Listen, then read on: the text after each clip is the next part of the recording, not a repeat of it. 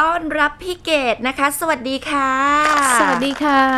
โอ้โห วันนี้นะคะเราจะมาพูดคุยกันในเรื่องของหลังจากที่สัปดาห์ที่แล้วนะคุณพี่ค่ะมันมีมหากรรมการลดมหาศาลใช่ไหมบางค่ะคนอาจจะแบบเธอเธอเราขอยืมรูดบัตรหน่อยได้ไหมอะคือแบบอ่ามัมันเป็นสินค้าจำเป็นจริง ๆ หรือว่ายืมตังค์หน่อยเนี่ยมันเป็นช่วงเวลาเซลล์หรืออะไรอย่างเงี้ยค่ะหรือว่าจะเป็นการ ขอยืมตังค์เราในรูปแบบอื่นๆก็ตามนะคะแน่นอนเลย ทีนี้เนี่ยพอผ่านมาหนึ่งอาทิตย์แล้วจากฮะสัปดาห์ที่แล้วลดกระหน่ำ11 11พอมาอ๋อวันนี้วันวันที่18เอ้ยเธอหนึ่งอาทิตย์ที่ผ่านมาเนี่ยอืมใช้คืนได้หรือยังล่ะอะไอ้ยะอ่าปรากฏว่าอืมไม่มีไม่หนีไม่จ่ายนะจ๊ะอ่าอ่าก็แบบว่าเดี๋ยวสิเงินเดือนมันออกปลายเดือน นี่มันอ่ายัยังแค่กลางเดือนใจะเย็นๆหน่อยได้ไหมปลายเดือนแล้วก็ เงียบๆหายหายๆคือประมาณว่าเขาอะหลอกเอาเงินของเราไป ฉะนั้นในวันนี้ค่ะหัวข้อของเราเนี่ยก็จะเป็นการที่อยู่อย่างไรมนุษย์อย่างเราเนี่ยจะรอดพ้นจากการโดนหลอกเอาเงินไปได้ ซึ่งการโดนหลอกเอาเงินมันก็มีหลากหลายค่ะนอกเหนือจากอะเพื่อนเพื่อนคนรู้จักขอยืมตังค์แล้ว ยังมีในรูปแบบของตอนนี้ที่เป็นข่าวเยอะๆ ก็แชร์ลูกโซ่ค่ะ forex 3D อะไรก็ไม่รู้อืมคือเยอะแยะเต็มไปหมดเลยค่ะอืมแล้วก็เอ่ออันนี้ แอบไปค้นข่าวมานะคะ แล้วก็ค่ะเจออีกอันหนึ่งแต่ว่าก็คือมันไม่ใช่ทุกที่ที่อาจจะเป็นในเรื่องของมิจฉาชีพ หรืออมหลอกเงินหลอก มันมีลักษณะออมทองด้วยอ่านนะคะอันค่ะอันนี้ก็ต้องระวัง คราวนี้เนี่ยหัวข้อเนี่ยที่คิดขึ้นมา เพราะว่าในยุคปัจจุบันถ้าเราเปิดโซเชียลนะเป้ค่ะเราจะเห็นเยอะมากเลยว่าแบบเฮ้ย อันนั้นก็โดนหลอก อันนี้ก็โดนโกงอืมคนโดนหลอกเงินกันเยอะมากค่ะก็จะจะอยู่อย่างไรไม่ให้เราโดนหลอกเงินค่ะในกรณีที่โดนหลอกว่าเอ่อโดนเบี้ยวหนี้อะนะคะอืมมันก็จะเป็นอืมอีกเคสหนึ่งเพราะว่าอ่าสิ่งสิ่งหนึ่งเนี่ยมันจะเป็นคนรู้จักมักจิคุ้นเคย แล้วก็สร้างความเชื่อใจให้กับอ่าเราว่าแบบเอ้ยต่อยน่าจะคืนเราแหละเอออ่าแต่สุดท้ายแล้วต่อยหายต่อยหายต้อยเลยหายอะแซบหายต่อยไปอ่าหายแซบหายต่อยไปนะคะ ซึ่งเอ่อ สิ่งหนึ่งเนี่ยที่อยากให้ลองสังเกตดูว่าหลักๆเลยอะนะคะ ก็คือเขาเล่นกับความเชื่อใจเราอืมนะคะอืมเขาความเชื่อใจเราว่าอ่ากู้หนี้ยืมสินเนี่ยคือเราเชื่อมั่นว่าแบบอ่าค่ะเขาน่าจะคืนเราค่ะแต่สุดท้ายแล้วอาจจะเกิดอุบิเหตุหรือมโนสำนึกอะไรสักอย่างหนึ่งของเขาที่แบบค่ะ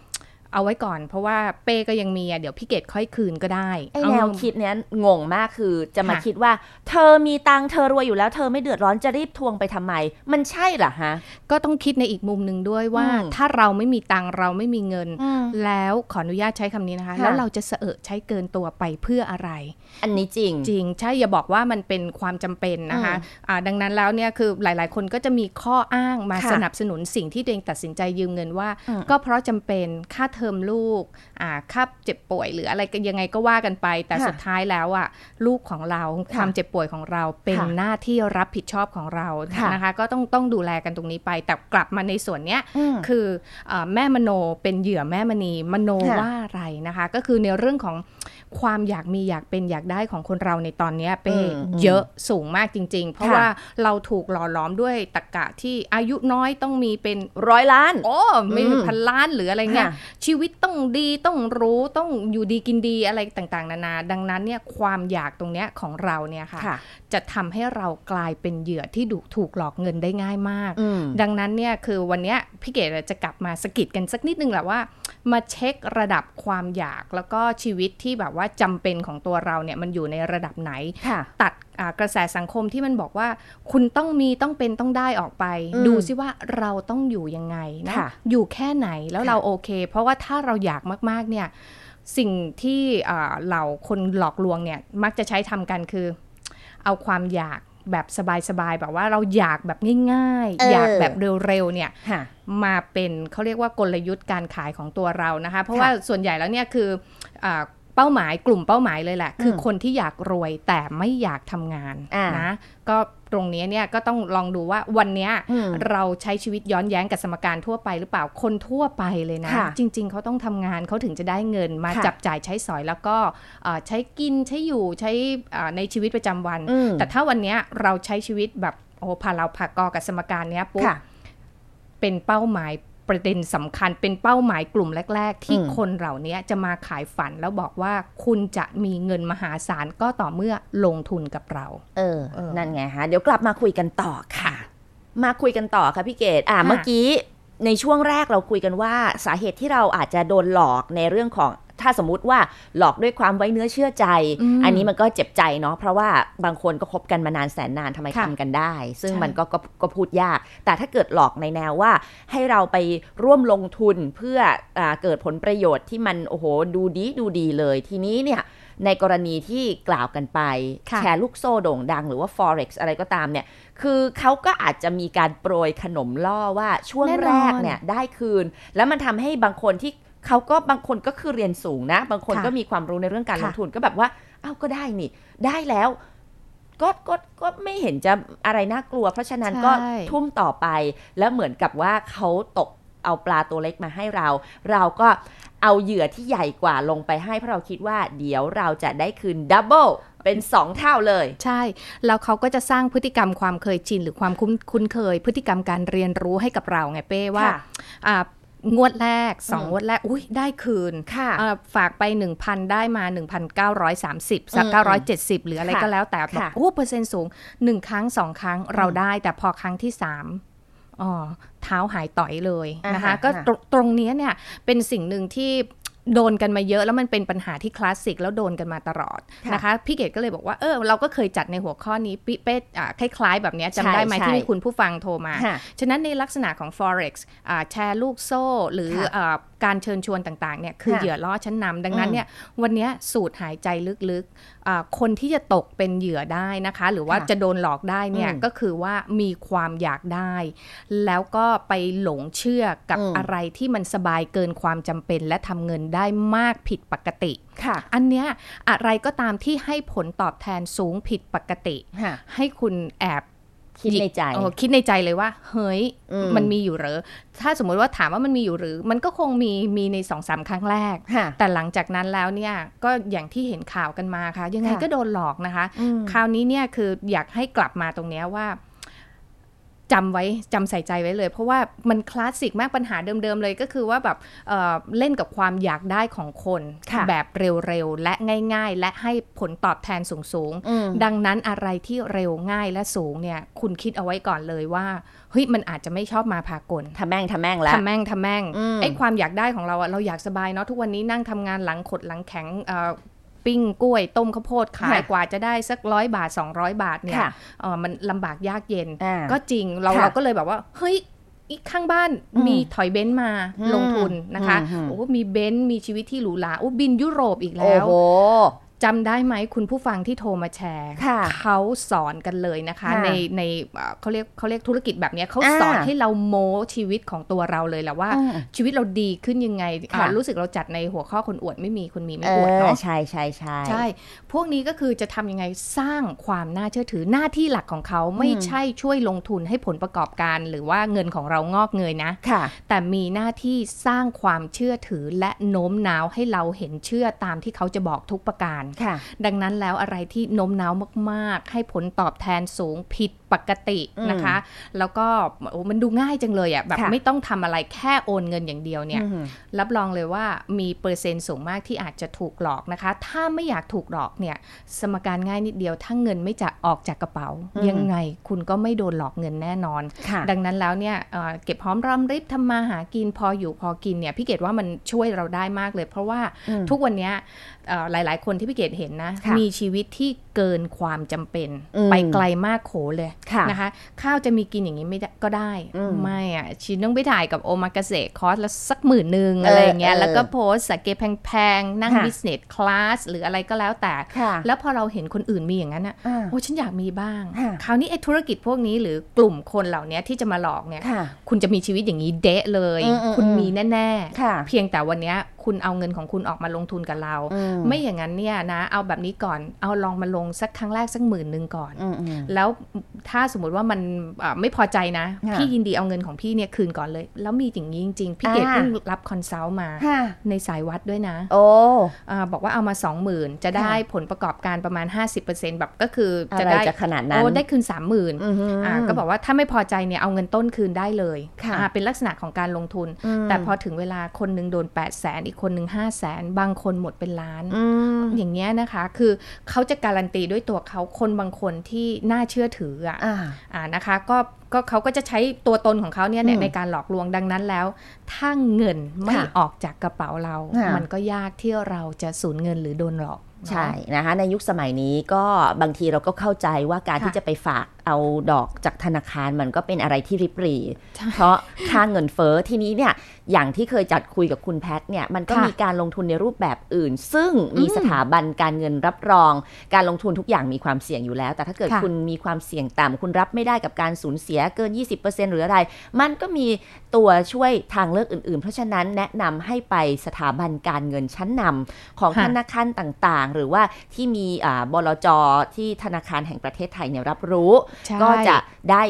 ปลอดภัยมากกว่า เขาจะไม่มาหลอกอะไรขนาดนั้นอยู่แล้ว อาจจะยุ่งยากนิดนึง แล้วก็ผลตอบแทนคุณอาจจะแบบ โอ้โห เราต้อง 5 ปี 10 ปีเลยเหรอกว่าจะเห็นผลออกดอกอะไรอย่างเงี้ยแต่มันก็ค่ะต้องใช้เวลาหน่อย ใช่อ่าอย่างอย่างตรงเนี้ยที่เป้พูดขึ้นมา พี่ว่ามีประโยชน์มากเลยอืมสถาบันที่น่าเชื่อถือค่ะนะคะ ก็ถ้าเราไปไปลงลงทุนตรงนั้นเนี่ยอืมโอกาสที่เราจะถูกหลอกยากค่ะกลับ กลุ่มคนที่สร้างความน่าเชื่อถือเพื่ออมให้เราไว้เนื้อเชื่อใจค่ะคุณก็ลองเลือกเอาแหละว่าจะยังไง เพราะว่าส่วนใหญ่ที่โดนหลอกเนี่ยก็คือมาสร้างตัวตนเป็นเน็ตไอดอลมีคนเออติดตามโชว์ชีวิตให้เห็น ฉันไม่หนีไปไหนหรอกค่ะแต่สถาบันเนี่ยย้ายหนีไม่ได้แน่อ่าฮะๆพี่เกดว่าก็คือลองเลือกดูสักนิดนึงอะนะคะว่าลองค่อยๆคิด เพราะว่าอ่าคนเหล่านี้เขามีหน้าที่สร้างความน่าเชื่อถืออืมแต่ทำไม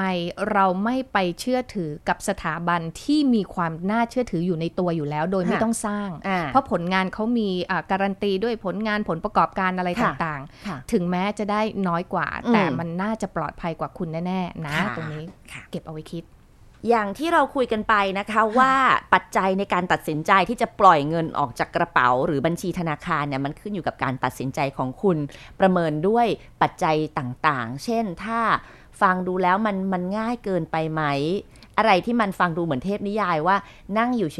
ยๆ เดี๋ยวได้เด้งกลับมาเกินครึ่งหรืออะไรอืมแบบเนี้ย มันฟังดูดีมากบรรเยาวยวนแต่ต้องคิดเลยว่าทำแม่งทำแม่ง เพราะในโลกแห่งความจริงเนี่ย อย่างการได้ผลกำไรมา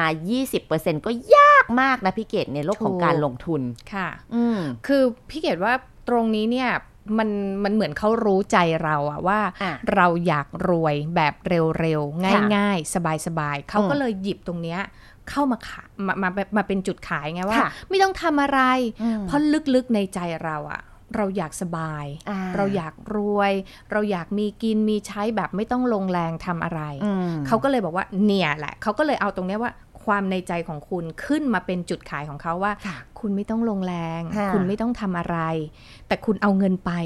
สบายๆ มีเงินเข้าทุกลมหายใจเข้าออก โอ้โหโอ้ยดีดค่ะติ่งหูเลยนะคะอืมคือมันถ้ามันมีอย่างนั้นจริง ๆ คนในโลกนี้ก็นั่งหลับตาอย่างเดียวละเนาะอืมนั่งอืมฟังเพลงนั่งชิลไม่ต้องทำอะไรก็ได้เงิน แต่ค่ะถ้าคุณมองไปแล้วเนี่ย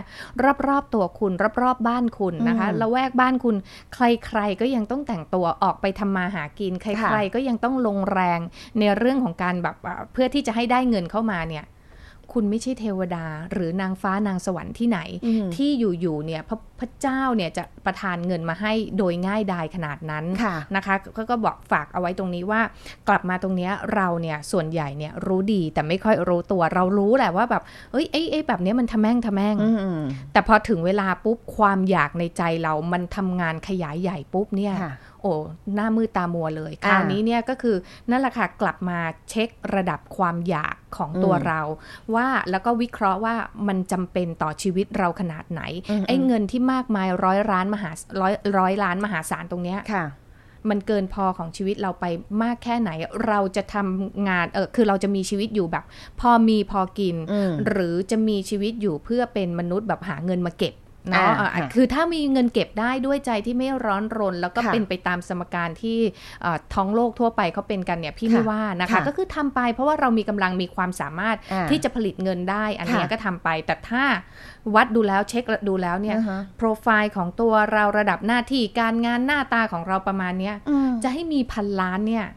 มันมันมันเพอเจอร์ไปสักนิดนึงก็ดูว่า ชีวิตของเราเนี่ยค่ะมีความพออยู่พอกินที่ตรงไหนอืมนะคะบ้านหนึ่งหลังนะคะรถสักหนึ่งคัน ห้องให้นอนอาเสื้อผ้าให้สวมใส่อาหารให้กินทุกมื้อค่ะให้ให้ให้ได้กินทุกครั้งที่เราหิวเนี่ยจริง ๆ ชีวิตคนเรามันแค่นี้อืมเรารู้ดีแต่ไม่ค่อยรู้ตัวเรารู้หมด แต่อดไม่ค่อยได้อย่างที่ค่ะบอกเลยค่ะว่าพอความอยากมันทำงานเนี่ยอืมความอยากของเราก็ทำให้เราเนี่ยกลายเป็นเหยื่อได้ง่าย ๆ ดังนั้นกลับมาตรงเนี้ยค่ะว่าทุกครั้งที่เราอยากอะพี่อย่างตัวพี่เกดเนี่ยพี่เกดอืมจะตั้งคำถามกับตัวเองเลยค่ะโอ้ยอยากไปเที่ยวยุโรปบ้างอะอยากเอ่อลงทุนได้เงินเยอะๆบ้างอะอืมก็นั่งกลับมาถามว่า เราได้เงินตรงนี้มาหรือเราไปเที่ยวตรงนี้มาเนี่ยมันทำให้ชีวิตของเราเนี่ยโอ้โหดีสุดโต่งตรงไหนอืมไม่นะชีวิตที่ดีของตัวเราเนี่ยคือชีวิตที่พี่เกดรู้สึกดีกับค่ะทุก ๆ เรื่องราวของชีวิตเราค่ะมีทีชีวิตที่แบบพอใจกับตัวเองอะค่ะอืมความอยากมันทำงานลดลงไปเลยนะคะค่ะพอพอตรงนี้ปุ๊บไม่อยากดังนั้นแล้วเนี่ยในเรื่องของการจับใจายใช้สอยหรือการทำมาหากินของเราอือฮะเนี่ยก็จะเป็นไปแบบพอเหมาะพอเจาะที่ไม่ต้องไปอยู่ในวงวานหรือว่าอืมในวงจรของคนที่จะมาหลอกเงินเราได้เลยค่ะ เพราะพี่เกดเนี่ยเป็นเป็นแค่สักหนึ่งถึงสองคนในในวงการวัดนะคะอืมที่เขาไม่กล้าโทรมาตรงนี้เลย เพราะว่าเขารู้ว่าเราคือแบบไม่สนใจไม่โลภไม่ลงทุน อันนี้อยากให้พี่พี่เกดฝากบอกไว้หน่อย เพราะว่าการที่เราเจอคนแบบเนี้ยในสถานที่ที่ควรจะเป็นแหล่งรวมคนดีมีศีลธรรมจรรยาค่ะอย่างวัด หรืออาจจะเป็นอ่า community อะไรที่มันมีแต่เรื่องดีๆ แต่มันค่ะก็จะมีมารขอใช้คำว่ามารประเภทเนี้ยที่เล็งเห็นผลประโยชน์ ไม่งั้นก็คงไม่มีโจรขโมยขโมยรองเท้าในวัดหรอกเนาะถูกเพราะไอ้ต้องพวกเนี้ยมันก็เล็งเห็นว่าบุคคลที่ไปวัดคือเป็นผู้ที่มีจิตใจบริสุทธิ์ อะไรอย่างเนี้ยพี่เกดอยากจะแนะนำคนในวัดหรือว่าไปในสถานที่ที่แบบ เอ้ยมันเป็น แหล่งที่น่าจะมีแต่คนดีๆ ให้อย่าไว้ใจอย่างไร คือจริง ๆ แล้วอยากให้คิดตรงนี้อะค่ะ อยากอยากคิดว่าสถานที่จะเป็นตัวตัดสินว่าใครดีหรือเลวนะคะอือฮึอย่างสถานที่บันเทิงอย่างเงี้ยค่ะเอ่อ พนักงานเสิร์ฟที่อยู่ในนั้นที่เดินออกจากสะจากสถานที่บันเทิงก็อย่าเพิ่งไปตัดสินว่าเอ้ยคนนี้มันต้องแบบเอ่อมาเที่ยวหรือว่ากล้านมาโลกก้านโลกหรืออะไรเออเขาไปทำมาหากินนะคะอืมทุกที่ที่มีคนค่ะก็คือทุกที่ที่มีความดีและความเลวอืมตัวเราเป็นคนในตัวเรายังมีทั้งดีและเลวค่ะและคนส่วนใหญ่เนี่ยไม่เอาเลวออกมาโชว์สักเท่าไหร่อืมไม่ไม่เหมือนแต่ก็ในโลกโซเชียลก็เริ่มอวดกันเยอะแล้วเนาะค่ะอวดความเก่าอะไรเงี้ยค่ะแต่คนส่วนใหญ่ไม่เอาเลวของตัวเองออกมาโชว์ดังนั้นเนี่ยจำเอาไว้เลยที่ไหนมีคนเนาะค่ะไม่ว่าจะอาชีพอะไรจะเป็นนักบวชจะเป็นคนปฏิบัติธรรม จะเป็นอืมเอ่อ ตำรวจนักการเมืองคนทุกคนจะเป็นแม่บ้าน หรือค่ะจะเป็นคนทำงานออฟฟิศอย่างเราเนี่ยอ่าลองหันไปมองเพื่อนข้างๆ หรือรถคันข้าง ๆ ได้เลยในค่ะหนึ่งคนคนนั้นเนี่ยค่ะเขามีทั้งดีและเลวอยู่ในตัวค่ะดังนั้นแล้วเนี่ยสถานที่นะไม่ได้เป็นตัวตัดสินคำพูดของเขาไม่ได้เป็นตัวตัดสินค่ะแต่อะการกระทำนะคะ การกระทำของเขาการใช้ชีวิตของเขาเนี่ยอาจจะเป็นตัวบ่งบอกให้เราเอะใจได้ง่าย ๆ อย่างอืมสมมุติว่าเข้าวัดปฏิบัติธรรมมือถือคนข้าง ๆ ดังหันไปปุ๊บ เปิดทำไมอะมือถือไม่รู้เหรอว่าที่เนี่ยมันเป็นที่ที่เขาปฏิบัติกะปฏิบัติกันทำไมไม่ปิดมือถือค่ะคนคนนี้ปฏิบัตรไปไม่ถึงไหนอืมอ่าเดี๋ยวเนี่ยมันมันวัดกันได้ตรงนี้ค่ะคนดีเขาไม่ติใครเนาะค่ะเพราะฉะนั้นแล้วเนี่ยถึงบอกว่าตราบใดที่ตรงไหนยังมีมนุษย์หรือมีอืมคนเนี่ย ตรงนั้นเนี่ยก็คือมีทั้งความดีและความชั่วค่ะอยู่แล้วอย่าเพิ่งไปตัดสินจากสถานที่ แล้วก็ดูจากการกระทำของเขาแล้วก็ดูให้มันเป็นตามสภาพความเป็นจริงอือะมอย่าอืมดูอืมไปตามสภาพความชอบใจและคิดเองเออเองของตัวเราค่ะเฮ้ยคนคนนี้น่าจะเป็นอย่างนั้นไม่ไม่มีอะค่ะนะคิดมีสิทธิ์คิดได้ค่ะแต่จำเอาไว้ว่าในหนึ่งคนมีทั้งดีทั้งเลวอืมฉะนั้นเราก็ค่อยๆดูแล้วก็ใช้ความรู้สึกของตัวเราใช้เอ่อสติปัญญาเนาะค่ะฝึกให้ตัวเราเนี่ยสงบเพื่อที่จะได้กลั่นกรองได้ว่า เอ้ยอันเนี้ยดีไหมอืมหรือไม่ดีควรค่ะหรือไม่ควรจำเป็นหรือไม่จำเป็นนะอืมมากลับมาฝึกในเรื่องของสำนึกของตัวเราค่ะนะคะสติของตัวเราค่ะตรงเนี้ยจะช่วยให้เรารอดผ่านจากเรา คนไม่น่ารักไปได้ ปากเหี่ยวปากกาปากอีแรง แล้วก็เน้นย้ำเลยโดยเฉพาะใครที่มาเร่งให้เรารีบตัดสินใจ คุณต้องเฉลียวใจไว้เลยว่าทำไมต้องรีบ ตัดสินใจภายในใช่สัปดาห์นี้ ภายในค่ะพรุ่งนี้ จะเอาเลยไหมจะโอนเลยไหมจะเซ็นสัญญาไหมคุณต้องคิดในใจว่าทำไมต้องเร่งร้อนหนึ่งคือเงินของเราเรามีสิทธิ์ที่จะคิดค่ะที่จะตัดสินใจใช้เวลานะคะ วันนี้ขอบคุณพี่เกดมาก ๆ เลยค่ะค่ะสวัสดีค่ะ